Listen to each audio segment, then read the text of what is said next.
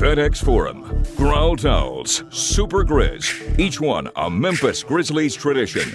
This is the Grizzlies Podcast. Alongside columnist Jeff Calkins and pick and pop columnist Chris Harrington, here's beat reporter Ron Tillery. All right, welcome into this long overdue edition of our Grizzlies Podcast. Uh, I'm Ron Tillery alongside Jeff Calkins and Chris Harrington, and um, a lot to unpack, obviously, since it's been a while since uh, the Grizzlies have actually won a couple games in a row, and since we've actually discussed the state of this season. And let's just start with the obvious. Um, you know, there's a lot of talk, and Chris, you've written about it, it's all over Twitter, about tanking. And then there's the uh, there there are comments. Let's let's start with uh, J B, who says, "I think we've gotten much better." And then you got Marc Gasol, who says, "We still have half a season to turn this thing around." Where do you guys fall on this? I mean, it it, it just seems so obvious that the season is lost, right? They're not making the playoffs. I mean, right. I, I personally had pulled the plug when they lost that home game against Miami, but I think for for any reasonable. From any reasonable perspective, when they lose both those games at Phoenix twice, and then you look and they're like, you know, seven, eight back or whatever, and five teams to pass, and Mike Conley, maybe he'll be back, but he's not back tomorrow, right? Right. Um, I just, the math doesn't work for them anymore. They're not going to make the playoffs. And so my position was always try to make the playoffs. But if you reach a point where that's not going to happen, you got to figure out what you need to do to make the rest of your season meaningful. Like, what are your new goals? Once, once the playoff goal has been removed for you, like, what's your new goal? And that's sort of where I come from. To me, to me, I don't even find a huge disconnect. There might be a disconnect if when Chris Wallace talks about it, but if Mark talks about it or if the coach talks about it, they're supposed to be trying to win. They're supposed to be optimistic. They're out there every day. They got to play games and suit up and look for improvement and minutes and whatever. They're not supposed to say, Um, hey, the season's lost. We're, you know, we're just trying to catch the Hawks, and that's going to be tough because, uh, you know, that's so they're saying what they're supposed to say and what maybe even at some level they're supposed to believe. Mm-hmm. Now, if management is acting like that, I think, and they might be, like that's an int- that to me is the more interesting question. Where is management on this, both in terms of of how they are bringing players back from injury, and particularly ultimately whether they bring and how they bring and when they bring Mike Conley back from injury.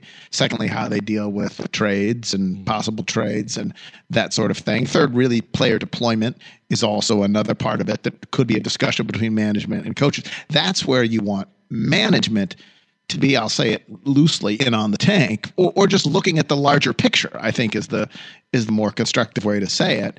And so I don't mind Mark and and J B saying that as right. long as management isn't saying that. And that would be the place where I would have concern if I have concern. When I listen to J B, as I did yesterday, it's almost veiled, you know, because, you know, you don't have management out front. You know, the history of this franchise has always been the coach has to be this person. And then, right. inter- interestingly enough, the coach gets in trouble sometimes for what, what he says.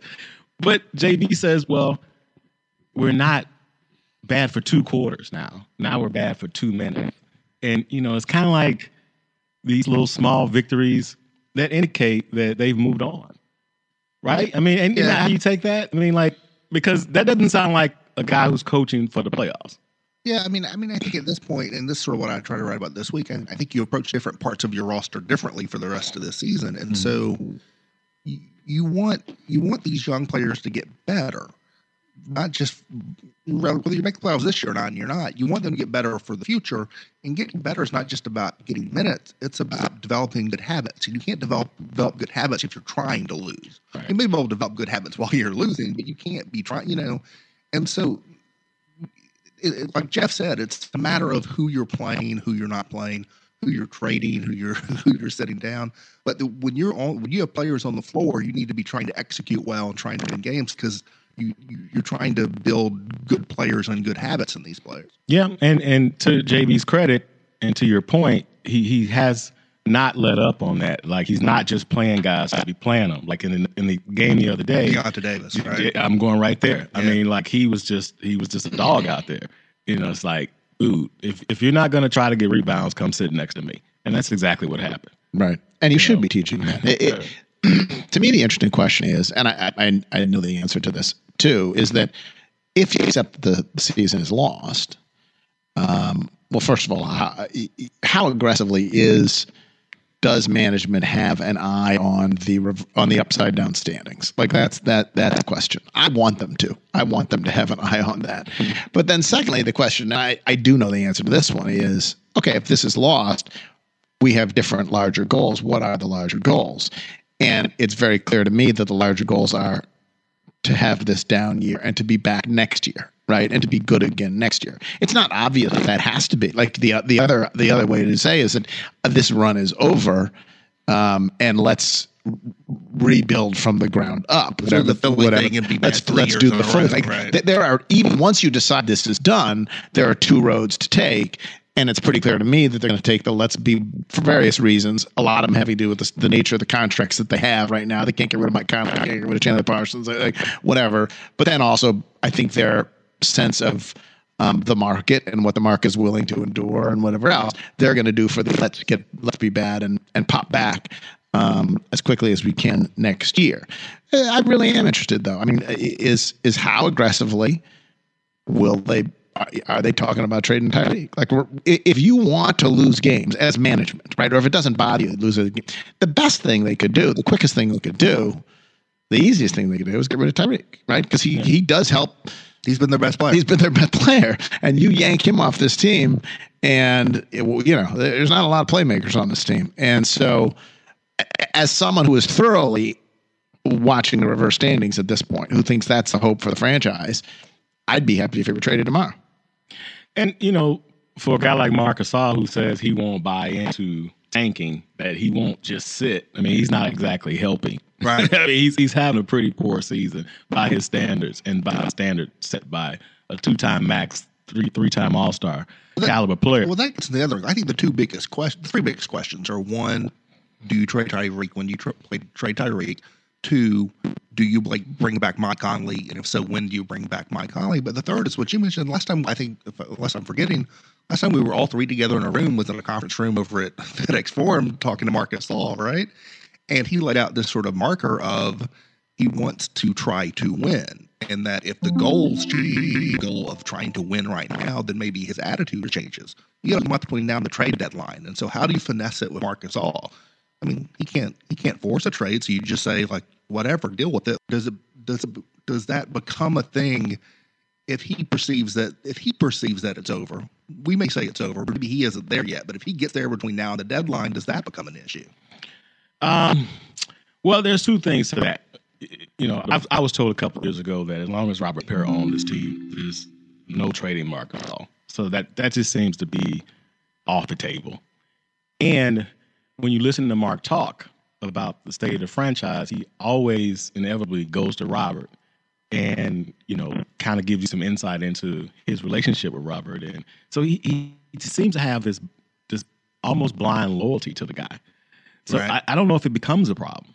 I, I think he's well, all I in. I actually think he cannot be naively. He knows. Yeah, like he's he lives this every day. He can't be out there thinking, well, we were really trying to win tonight against the Wizards, and we were really trying to win. But boy, when we start to not try to win, but what what what will that even look like? Like right. like at this right. point, but I, unless it comes to dealing players, and I can't. I hate to say it, I can't believe that he will object if Tyreke's when when Tyreke, for example, when Courtney Lee and Jeff Green were traded, uh, there were well, certainly the coaching staff was livid at that point because they felt like they were giving up on the season. I don't think when. Um, When and if, if I presume when, Tyreke is changed, traded, I can't imagine Marc is going to say, well, that you're giving up on wintering. I think he's probably going to say, good. Oh, no, I, I agree yeah, with don't that. You think? Yeah. But I, I, just to, to Chris's point, yeah. I don't think there's going to be this pushback. If they say, Marc, okay, this the season's lost. This is what we're doing. I, I, I think he'll go along right with well, it. Well, this is what I tried yeah. to press on him when we had that, that little summit meeting or when he held court or whatever it was. Can he, when you talk about like there's two paths, there's like we're just going to be bad for multiple years or we think we can be good again next season. Can he, can Marc Gasol buy in to the, okay, this season got away from us. We didn't want it to. It just happened. We're coming right back, me and Mike, and we're going to, we're going to be, you know, can he have faith in that going into next season? And to me, that's sort of the question. And if he does it, he's going to force the issue. He will never, my, my guess is that in fact he will buy into that. That's and at the think. end of the year, he will, he will talk about that. But between now and the end of the year, he will never en- enunciate that he believes in that, even though in fact he may actually believe in it right now. He'll never say it because he's wired not to say it. And even in that room when we were talking to him and he talked about, I have to believe in it, I'm not even sure he really believed it then. So I don't think he'll ever say it, right. But I do think he will in the end because of his loyalty, whether it's because of his loyalty to Robert or his loyalty to Memphis or whatever it is. I think in the end, he he's not going to push back yeah. against them trying to do what they can to get what they can for the pieces and then trying to be back next year. I want to talk about what the vision might look like going forward, but I don't want to gloss over the Tyreke thing that you brought up because, right. you know, clearly they're not going to be able to re-sign him. He, he's positioned himself to get years and money that the Grizzlies cannot match. We, it, it, and even if they could, it doesn't. I mean, the, the, the, whatever I agree with you that he's going to get more money than they can offer. Yeah. But what they can offer doesn't change whether they keep him now or trade him. Right. They're offering him the same money. It's a mid-level exception regardless. So the idea is if the, if they have conceded, the front office has conceded that the season is lost and that we got to make some moves by the deadline to get better for going forward, what can you get for Tyreke? I said all along that I, I think they'll be lucky to get a first-round pick. And now there are reports that saying that they're struggling to right. to get teams on board. And I understand why you might think you could get one because contending teams often say, well, we're going for it now. We don't need right. this late first rounder. Boom. So it, things could change. I almost wondered to, to you guys, okay, it would be nice to get a first round pick, but do you try to use Tyreke to get a young player right. who you might have identified who can help you going forward? Yep. Uh, with this plan. I now, almost wonder if that's what you should try to do. I, I think that there's three different outcomes on a Tyreke trade. There's either you get a first-round pick, you get like multiple seconds, which they got for Courtney Lee, or what you just said. You mm-hmm. get a young player probably on a rookie contract who, you know, unless contending team deems expendable to make a run right now, who you think can be part of your right. rotation going forward. Because because not only are you going to lose Tyreke, I mean, is James Ennis really going to be back here? I doubt it. Coin flip at best, probably. Yeah, and and so this this roster is going to look different next year, right. as far as the marginal well, players and, go. And, and well, there's the thing where I mean, I think if they could get a first round pick, they'd want to do that. But you do have your own first round pick, which will be a top ten, and you have your second round pick, which is going to be a high second round pick, and you already have a lot of young players on this team. And so, do you want to add three rookies on a roster, or could you add a player who is twenty-two, twenty-three, twenty-four years old, but already has a year or two under their belt? Do you think it'd be good? So, yeah, I think. Do we have a for instance? Do we have anyone have a for instance as to the type of player you might be able to get for Tyreke, who's a the young fits the description? Well, the reason I brought up Ennis is because I think you might be able to upgrade him, right? Uh, that position, you know, like because I mean he's pretty much done nothing for you. And and they did invest in them. I mean, in terms right. of time and whatever, you know. And I, then, I mean, I threw out I threw out a couple ideas. I don't know what other teams want to do, but like you know, if I look at teams that might be interested in Tyreke Evans, one team I brought up was the Detroit Pistons. They really want to make the playoffs right now. Reggie Evans is Reggie Jackson is out right now. Mm-hmm. Even when they get him back, like they could use a scorer off the bench of Tyreke Evans' ilk.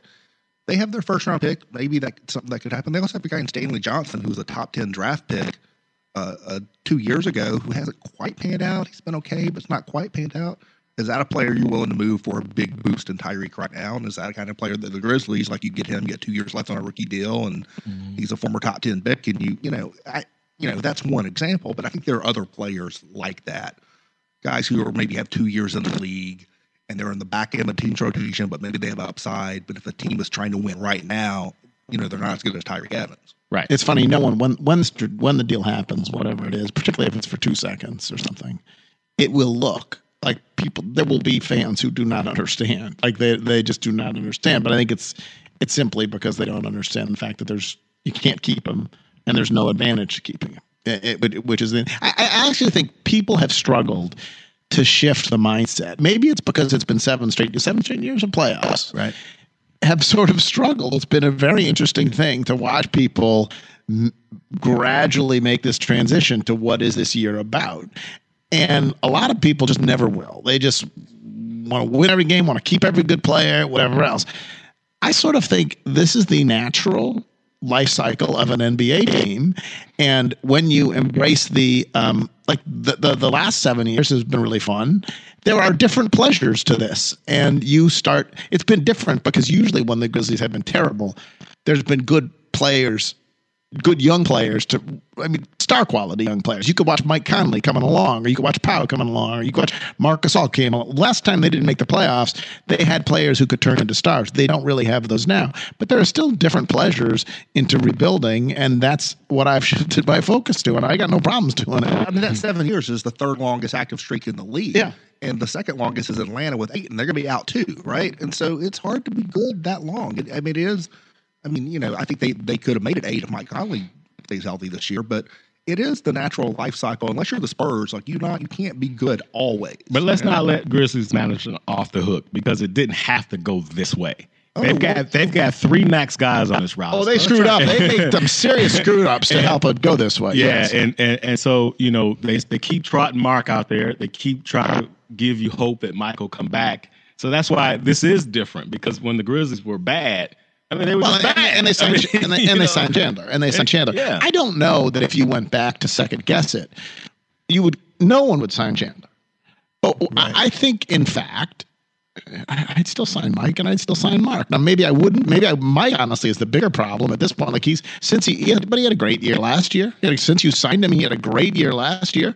So and I agree with that. I mean, what's the alternative? So what? I, I don't really fault them for either of those. No, they're not your quintessential max players, but we understood that going in. The big, the big, we know this. The big problem has been missing on every draft pick and signing Chandler Parsons. Those have been the problems. And had they gotten that right, then they might have gotten ten to twelve years. But. Uh, Every franchise gets things wrong at some point, and the fact that they had gotten things done seven years of it suggests they got enough things right for long enough, or things right enough early on to, to get seven years of the playoffs. We talked about the two points of that decision triangle: Marc Gasol, Tyreke Evans. What about Mike Conley? Like, he he spoke to media. I assume you were there. Um, yeah. Earlier this week. Um, how does how does it was this idea of like, can you get Mike back before you lose the season? And it seems like that has now not happened. And so how does that impact whether whether or not or when Mike Conley comes back? Well, make no mistake about it. I mean, I, their medical team and management will decide if and when he comes back. That's that's kind of the, uh, I don't know how to call it, disappointing part about Mike. He's, he's not a, a forceful max guy who says, look, this is what I'm doing. Uh, he's a go-along, get-along type of guy. And um, you almost wonder how much of the season being lost is playing into this decision, because, you know, we've been around him for the last month or so, watching him work out. And I mean, I think he could play. Well, I, I go back to what I said on Jeff's show, radio show earlier this week. Go back two years ago. Mm-hmm. He was not hurt, hurt yet, not unable to play hard. Mm-hmm. They shut him down. Right. Because not, not because they they couldn't make the playoffs, because they knew they couldn't compete when they got there, right?